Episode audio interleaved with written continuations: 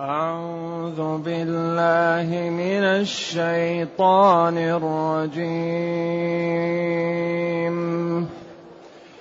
وإبراهيم إذ قال لقومه اعبدوا الله واتقوه. ذلكم خير لكم إن كنتم تعلمون. إنما تعبدون من دون الله أوثانا. إنما تعبدون من دون الله أوثانا وتخلقون إفكا. إن الذين تعبدون من دون الله لا يملكون لكم رزقا. فابتغوا عند الله الرزق واعبدوه واشكروا له. واعبدوه واشكروا له. إليه ترجعون. وان تكذبوا فقد كذب امم من قبلكم وما على الرسول الا البلاغ وما على الرسول الا البلاغ المبين اولم يروا كيف يبدئ الله الخلق ثم يعيده ان ذلك على الله يسير قل سيروا في الأرض فانظروا كيف بدأ الخلق ثم الله ينشئ النشأة الآخرة. إن الله على كل شيء قدير. يعذب من يشاء ويرحم من يشاء. يعذب من يشاء ويرحم من يشاء. وإليه تقلبون. وما أنتم بمعجزين في الأرض ولا في السماء. وما لكم من دون الله من ولي ولا نصير. وما لكم من دون الله من ولي ولا نصير.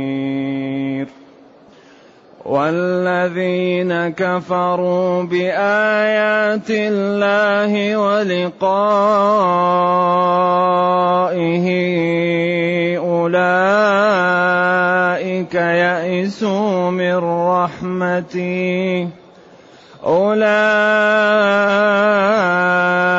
يئسوا من رحمتي. وأولئك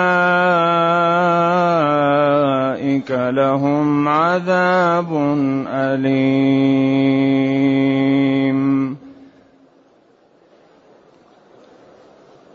الحمد لله الذي أنزل إلينا أشمل الكتاب وأرسل إلينا أفضل الرسل وجعلنا خير أمة أخرجت للناس. فله الحمد وله الشكر على هذه النعم العظيمة والآلاء الجسيمة. والصلاة والسلام على خير خلق الله. وعلى آله وأصحابه ومن اهتدى بهداه. ما بعد فإن الله تعالى يبين لنبيه كيف قابلت الأمم السابقة السابقة رسلها بالتكذيب وبالإهانة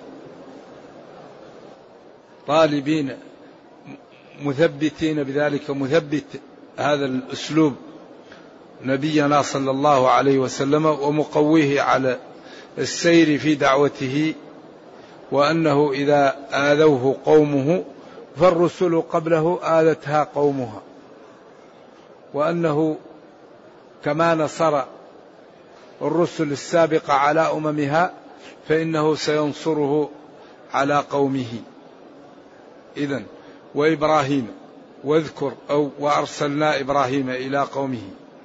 وإبراهيم نعم أرسلناه إلى قومه.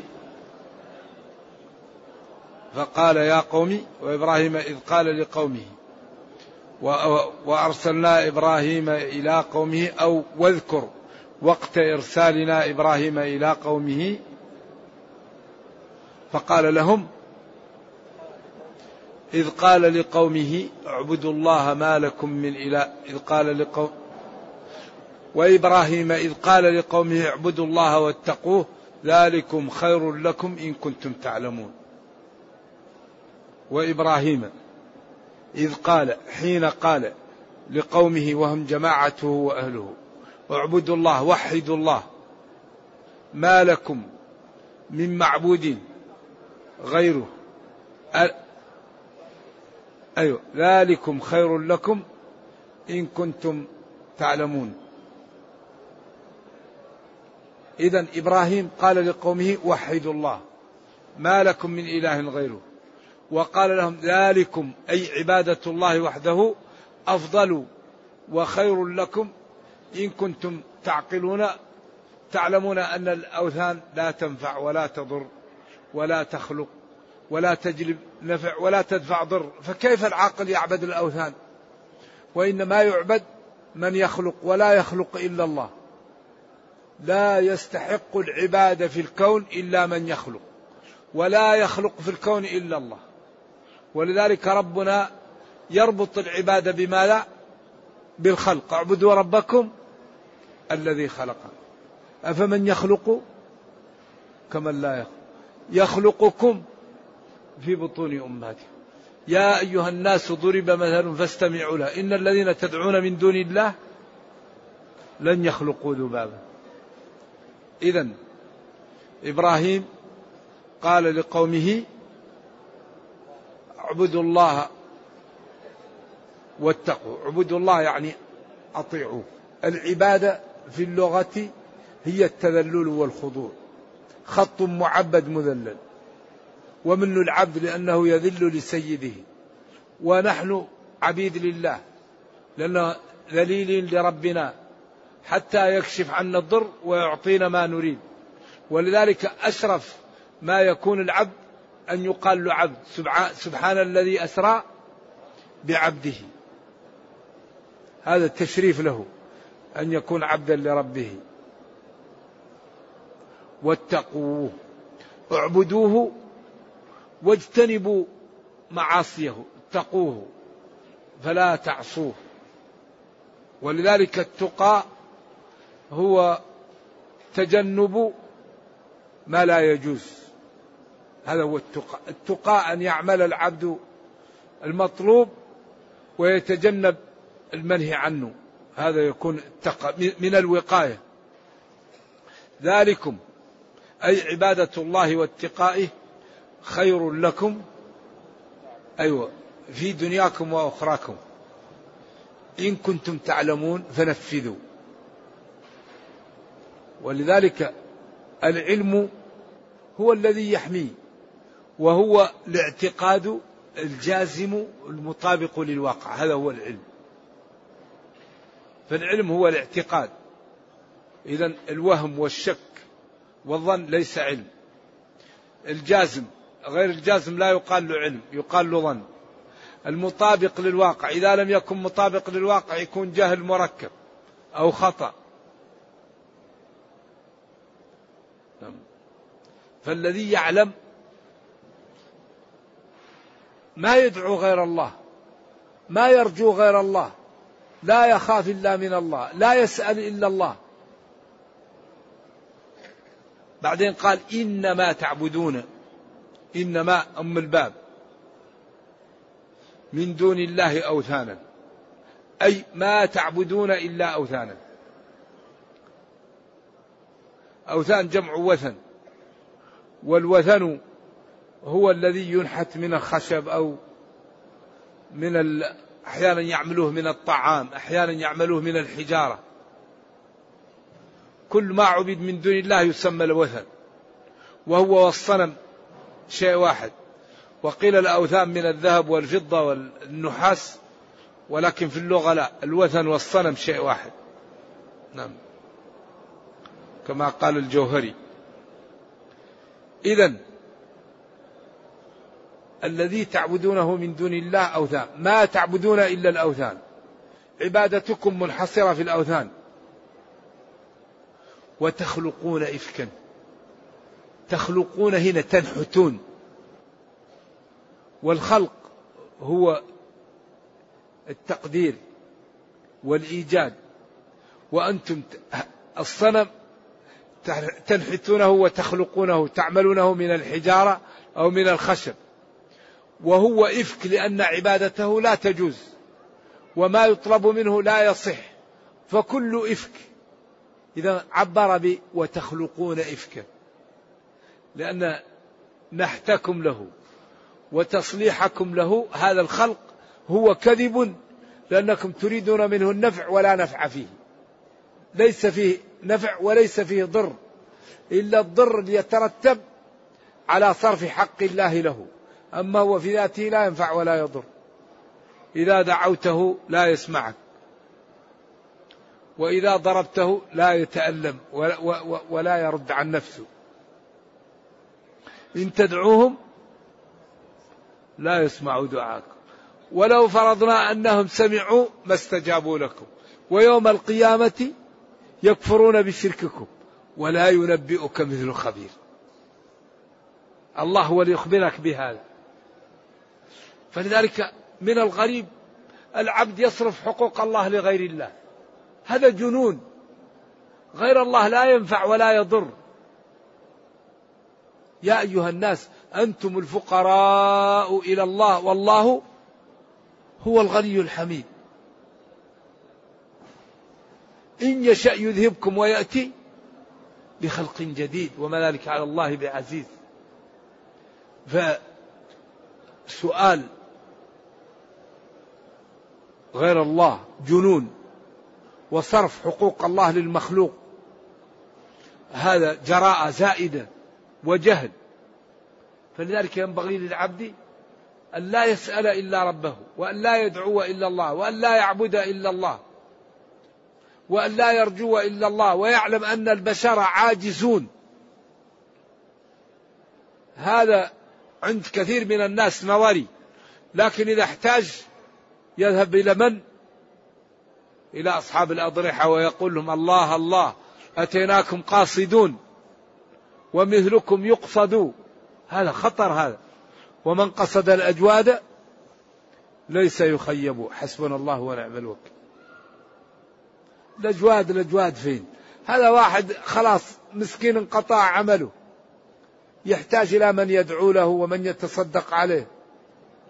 إذا مات ابن آدم انقطع عمله إلا من ثلاث. ولذلك لا فرق بين أن تقول الله خلق الجبل وأن تقول الله يجيب دعوة المضطر. فدعاء إجابة الدعاء وخلق الجبال هذا من خصائص الربوبية. أمن يجيب المضطر إذا دعاه أمن خلق السماوات والأرض. مثل بعض. والدعاء هو العبادة. وقال ربكم ادعوني أستجب لكم. إذا سألت فاسأل الله. إذا يخلقون وتخلقون إفكا. أي تنحتون من الجبال من الحجارة أو تصلحون من الأخشاب إفكا كذبا. وهو الآلهة التي تعبدونها. إن الذين تعبدون من دون الله إن توكيد. الذين جمع الذي تعبدون تدعونهم وتخافون منهم وتطلبون منهم وتلجؤون إليهم لا يملكون لكم رزقا. ما يملكون لكم رزق. ما يستطيع أن يعطوكم أي شيء من الطعام ومن الكسوة ومن المسكن أو يدفع. ما يملك شيء. إذا فلعلة عجزهم عن أن يعطوكم أو يرزقوكم ابتغوا عند المعبود بحق الله الرزق لأنه هو الذي يملكه هو الذي خلقنا هو الذي خلق آباءنا هو الذي خلق السماء هو الذي خلق الأرض هو الذي أنزل المطر من السماء هو الذي أخرج النبات من الأرض. وهذه لا يقدر عليها إلا الله. ذلك يكثر في القرآن يعني الانتباه إلى هذه الخمسة. ولذلك قال اعبدوا ربكم إيش؟ الذي خلقكم والذين من قبلكم. الذي جعل لكم الأرض فراشا والسماء بناء وأنزل من السماء ماء فأخرج به من الثمرات رزقا لكم. فلا تجعلوا لله أندادا. والحال أن المذكورات لا يقدر عليها إلا الله. وأنتم تعلمون أن المذكورات من خصائص الربوبية. كيف تجعلوا لله أنداد؟ وهي كل هذه الأمور عاجزة عنها ولا يقدر عليها إلا الله. إذا الإنسان أمره عجيب. عندك طريق للنجاة عندك طريق للعز عندك طريق للفوز عندك طريق للسلامة.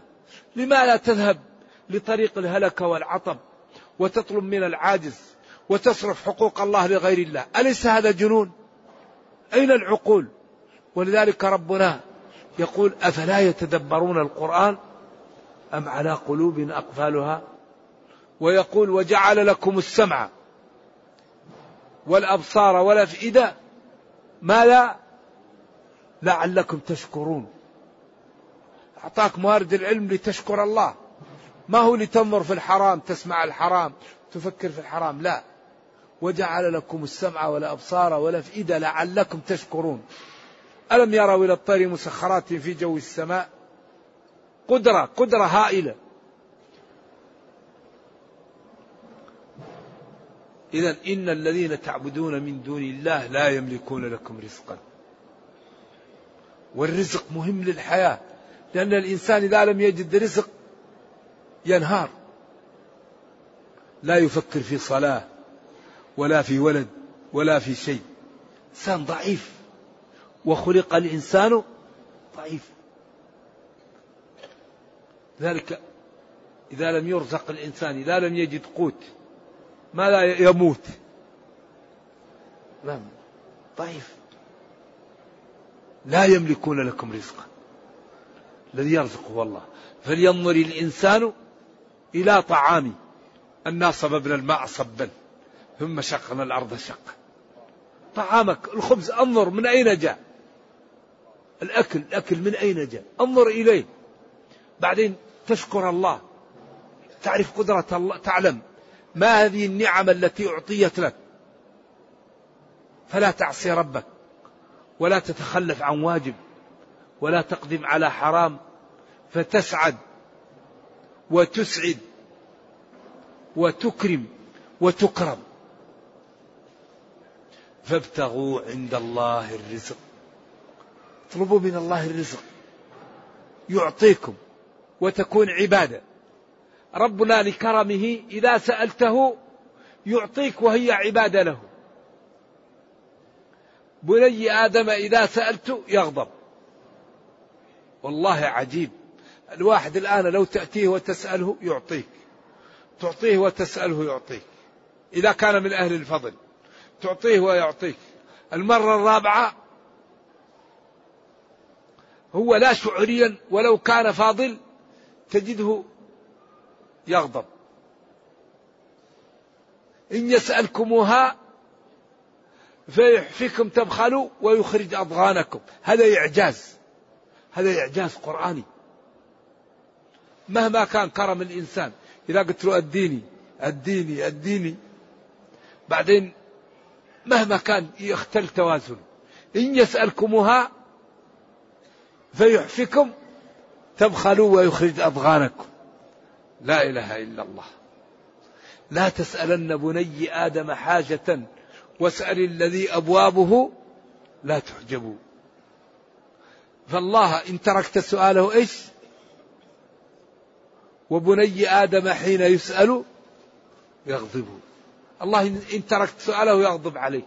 وإن سألته أحبك وأعطاك وقال ربكم ادعوني أستجب لكم. رب كريم وقادر. فلماذا العبد أين ذاهب العبد يا أخي؟ انضوي تحت ربك. كن عبدا لله. طع الله. الزم نفسك بشرع الله. وما أردته يعطيك الله. إذا فاسألوا فابتغوا عند الله الرزق. ابتغوا اطلبوا عند الله الرزق. الله يعطيكم. جعل الاستغفار من أسباب الرزق. الصلاة من أسباب الرزق. الدعاء من أسباب الرزق. الاستقامة من أسباب الرزق. فالعبد أكبر أسباب الرزق قالوا الاستغفار. استغفروا ربكم إنه كان غفارا. يرسل السماء عليكم مدرارا ويمددكم بأموال وبنين ويجعل لكم جنات ويجعل لكم أنهارا. ما لكم لا ترجون لله وقارا. وقال وأمر أهلك بالصلاة واصطبر عليها. لا نسألك رزقا الله يرزقك. نحن لا غيرنا الله هو الذي يرزقك. ما أكرمه وما أحلمه وما أقدره. إذا وابتغوا عند الله الرزق. ف... أيوة فابتغوا عند الله الرزق واعبدوه. تذللوا اخضعوا صلوا. صوموا بروا بوالديكم كرموا جيرانكم ساعدوا المرضى ساعدوا الضعاف. تجنبوا الغيبة النميمة. لا تضيعوا أوقاتكم فيما لا ينفعكم. اعبدوه اعبدوا الله. واعبدوه واشكروا له. اشكروا نعم الله. ومن أكبر النعم شكر النعم أن ما أعطاك لا تستعمله إلا في طاعته. البصر لا تنظر إلى الحرام. السمع لا تسمع حرام. اللسان لا تنطق بحرام. القلب لا تفكر في حرام. اشكروه. استعملوا نعمه في طاعته. لأنه قال لئن شكرتم لأزيدنكم. ما أكرمه من رب وما أجمله من كتاب. وما أحسنه من نظام. هذه الأمة أكرمها الله وجعلها خير أمة. كنتم خير أمة أخرجت للناس. كتابكم تبيان لكل شيء. رسولكم أفضل البشر. هذه نعم. فكتابكم شامل معجز ورسولكم لا بشر مثله في الفضل. وأنتم أفضل الأمم. إذا هذه نعم نشكر ربنا عليها. فلا فلا نعصيه ونبذل من أموالنا وأنفسنا لديننا ولأمتنا. نبذل الفضائل بالبذل. لولا المشقة ساد الناس كلهم. الجود يفقر والإقدام قد والسؤدد منحصر في النفس والمال. ما في طريق ثالثة. مالك تبني به المساجد. تنفق فيه على الأيتام. على الرميلات. تصلح به ذات البين.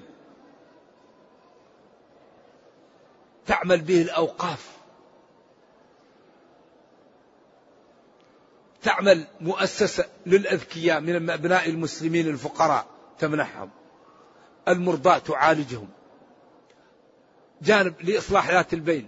أي أخوين أو أقرباء تضاربوا فلوس ليصلح بينهم. هذا نبل وأجر. لذلك الله يعطي العبد على قدر همته. واشكروا له. اشكروا لله. ومن أكبر الشكر هذه الأشياء. إنسان يمشي في الخير. وبعدين الذي يشتغل في أعمال الخير الله يصلح له ذريته وماله ويصلح له نفسه. لأن الله لا يضيع أجر من أحسن عملا.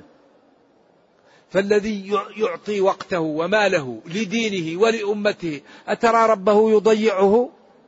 أبدا يبارك له في ماله وولده ونفسه. وما بذله لدينه ولأمته يعوض عنه بصحة جسمه وباستقامته وبتوفيقه وبإصلاح ولده وماله. ولذا ربنا يقول لئن شكرتم لأزيدنكم. إذا اشكروا له لأنكم إن شكرتم لربكم ثبت النعم عليكم وزادها. إذا أمر الإنسان عجيب. عنده طرق للعز للخير للرفعة للسعادة. للجنة للقوة لما لا يذهب بالطرق العقيمة التي تأتي بالذنوب وتأتي بسخط الله وتأتي بالفقر. لما لا عندك طرق تعزك وتغنيك وتكرمك لا تمشي معه وتمشي مع طرق التي تضل الإنسان وتجعله يرهق وتجعله يكون في حياته شقيا. لأن الذي لا يطيع الله لا يكون سعيدا. أبدا. لا يكون سعيدا في الدنيا من لم يطيع ربه. ثقوا تماما أن السعادة منوطة بالتقى. الذي لا يتقي لا يكون سعيدا. ولذلك قال ربنا ومن أعرض عن ذكري فإن له معيشة ضنكا.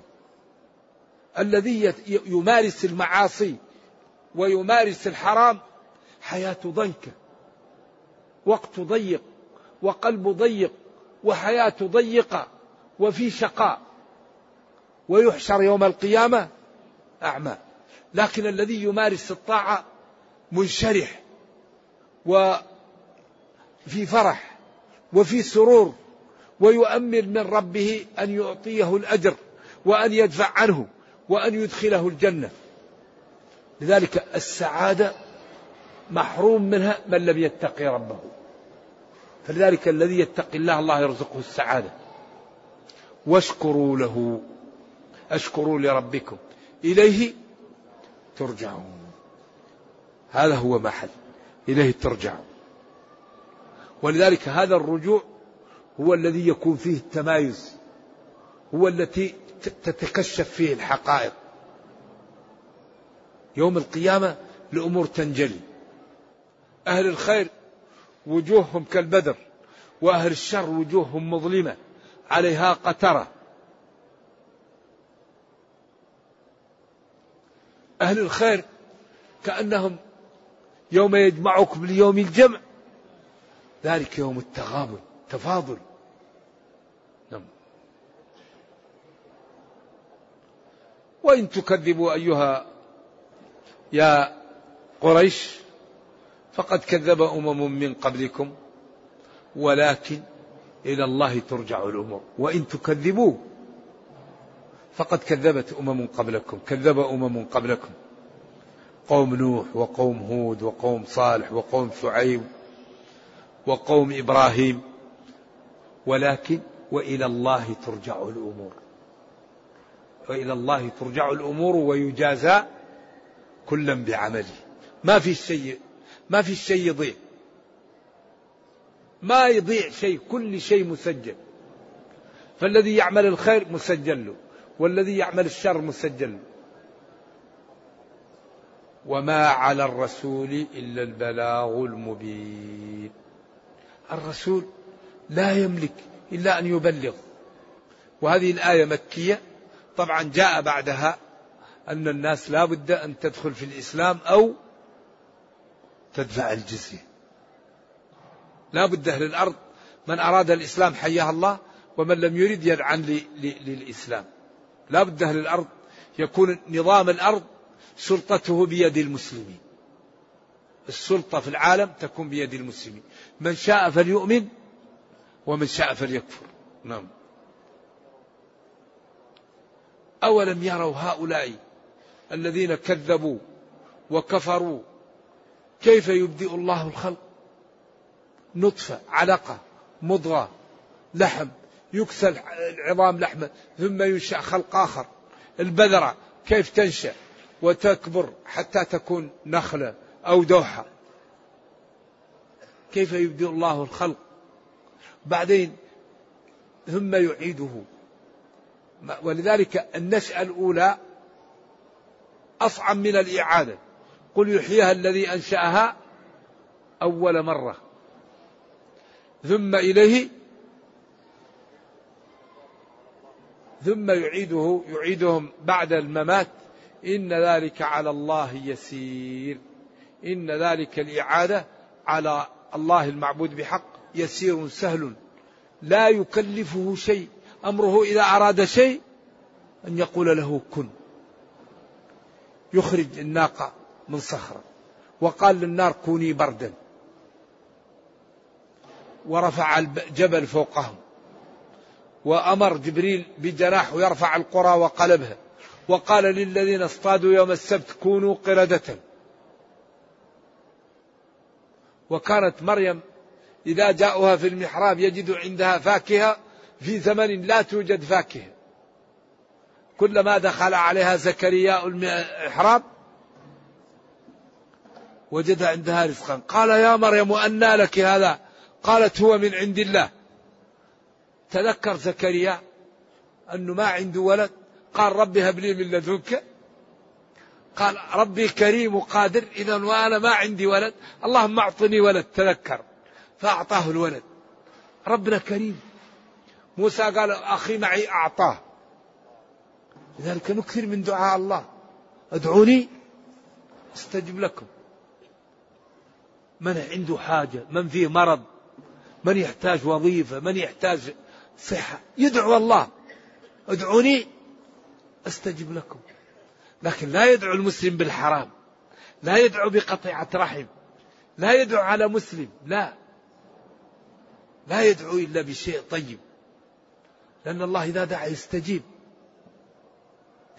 وإذا ظلمك شخص لا تدعو عليه لأنك إذا دعوت عليه يمكن الدعوة تكون أكبر من المظلمة عليك فبدل أن تكون مظلوم تصير ظالم. أيوة مشكل. لأن الدعوة تدمر. تلقى وقت إجابة فتدمر. ذلك لا يدعو المسلم إلا بخير. لا يدعو بشر. حتى لا يلزمه. إذا دعوت على إنسان ومات مشكلة. يوم القيامة يأتي يريد يريد يريدك يريد نفسه منك. دعوت علي ظلما. وذلك واتقوا دعوة مظلوم فالإنسان لا يدعو إلا بخير. بعدين قال قل سيروا في الأرض. أمر للإباحة الاعتبار سيروا أمر للاعتبار. في الأرض فانظروا تأملوا بأبصاركم وببصائركم. كيف؟ كيف بدأ الخلق؟ ثم الله ينشئ النشأة الآخرة. كبدأ الخلق كيف يكون؟ بداية الزروع وبداية خلق الإنسان وكيف هذه الجبال وهذه الأنهار وهذه الأشجار وهذه البحار كيف بدأها؟ ثم الله ينشئ النشأة الآخرة. إن الله على كل شيء قدير. فلا يعصى ولا يكفر ولا تخالف أوامره ولا تنتهك نواهيه. يعذب من يشاء تعذيبه بأن يختم عليه.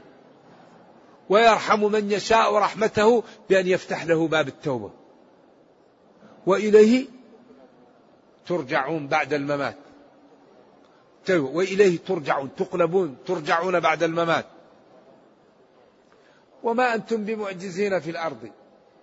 ولا أهل السماء معجزين في السماء. أو ما أنتم بمعجزين في الأرض. ولو كنتم في السماء لستم بمعجزين. لا يعجز أحد. لا أهل الأرض معجزين ولا أهل السماء معجزين ولا أنتم معجزين لو ذهبتم إلى السماء. ما تعجزوا ما لستم بفائتي ربكم. أبدا كل واحد سيجازيه بعمله. كل واحد سيكتب كتاب. إذا لماذا المسلم لا يتوب ويقنع ويفتح صفحة جديدة وما أراده يعطيه الله له. أنت يا مسلم إذا استقمت كل ما تريد الله يعطيك إياه. لأنه قادر وكريم وغني قادر وكريم. فلذا الحقيقة ينبغي أن نجتهد في طاعة ربنا ونكون عندنا همم. نسأل الله لأنفسنا ولإخواننا وتكون يعني أيضا عندنا همم. إن شاء الله نكون في أعلى العليين. سألت الله فاسأله الفردوس. نعم. وإلى الله. وما لكم من دون الله من ولي. يواليكم ولا نصير. ينصركم. فليس لكم إلا الله. فثقوا بالله والجأوا إلى الله واضطروا إلى الله. والله لا يضيع أجر من أحسن عملا. ويجيب دعوة المضطرين. ويجيب دعوة الداعين. فنرجو الله جل وعلا أن يجعلنا ممن يستمعون القول فيتبعون أحسنه. اللهم أرنا الحق حقا وارزقنا اتباعه وأرنا الباطل باطلا وارزقنا اجتنابه. ولا تجعل الأمر ملتبسا علينا فنضل. اللهم ربنا آتنا في الدنيا حسنة وفي الآخرة حسنة وقنا عذاب النار. سبحان ربك رب العزة عما يصفون. وسلام على المرسلين والحمد لله رب العالمين والسلام عليكم ورحمة الله وبركاته. لنا ثلاث أيام ما نجيب يقول هل المدينة المنورة كلها حرم؟ وهل الصلاة فيها تضاعف أم أنه خاص بالمسجد النبوي؟ مضاعفة الصلاة في المسجد النبوي. وفي مسجد القدس وفي مسجد الكعبة الحرم. فالكعبة فالحرم بمئة ألف وهنا بألف وفي القدس بخمسمائة وصلاة النافلة لا تضاعف في المساجد حسب النصوص. وإذا كانت تضاعف في المساجد فهي في البيت أفضل.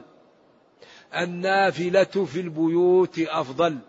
إما أنها لا تضاعف في المساجد وإذا كانت تضاعف في المساجد فهي في البيوت أفضل.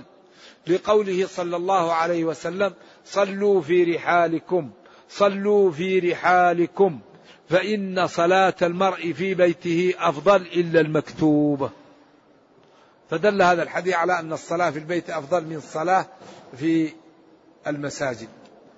نعم. وصلاة الفريضة تعدل صلاة الفذ بسبع وعشرين درجة. يقول في قوله تعالى فأنجيناه وأصحاب السفينة وجعلناها آية للعالمين. هل معنى هذا أن الآية مشاهدة؟ فإن كانت كذلك فأمة محمد صلى الله عليه وسلم تراها. وإن كانت غير مشاهدة فما المعنى جاوبونا مشكورين. هي مشاهدة. قال تعالى وآتينا ثمود الناقة مبصرة. أي آية واضحة من كان موجود رآها ومن لم يكن موجود رآها في الآيات وفي الكلام المعجز الذي دل قو دل أسلوبه على صدقه. يعني الذي الآن يقرأ هذه الآيات يعلم صدقها من القرآن هي مبصرة واضحة ترى لأن هذا كلام جاء لقريش وهم أصحاب فصاحة وبلاغة وقال لهم إن كنتم مكذبين به فأتوا بمثله فعجزوا. فدل ذلك على صدقه وعلى أنه معجزة خالدة إلى قيام الساعة وما جاء فيه حق لا ريب فيه فهو مبصر ويرى. إذا أظن وضح المعنى. نعم. نرجو الله لنا ولكم التوفيق.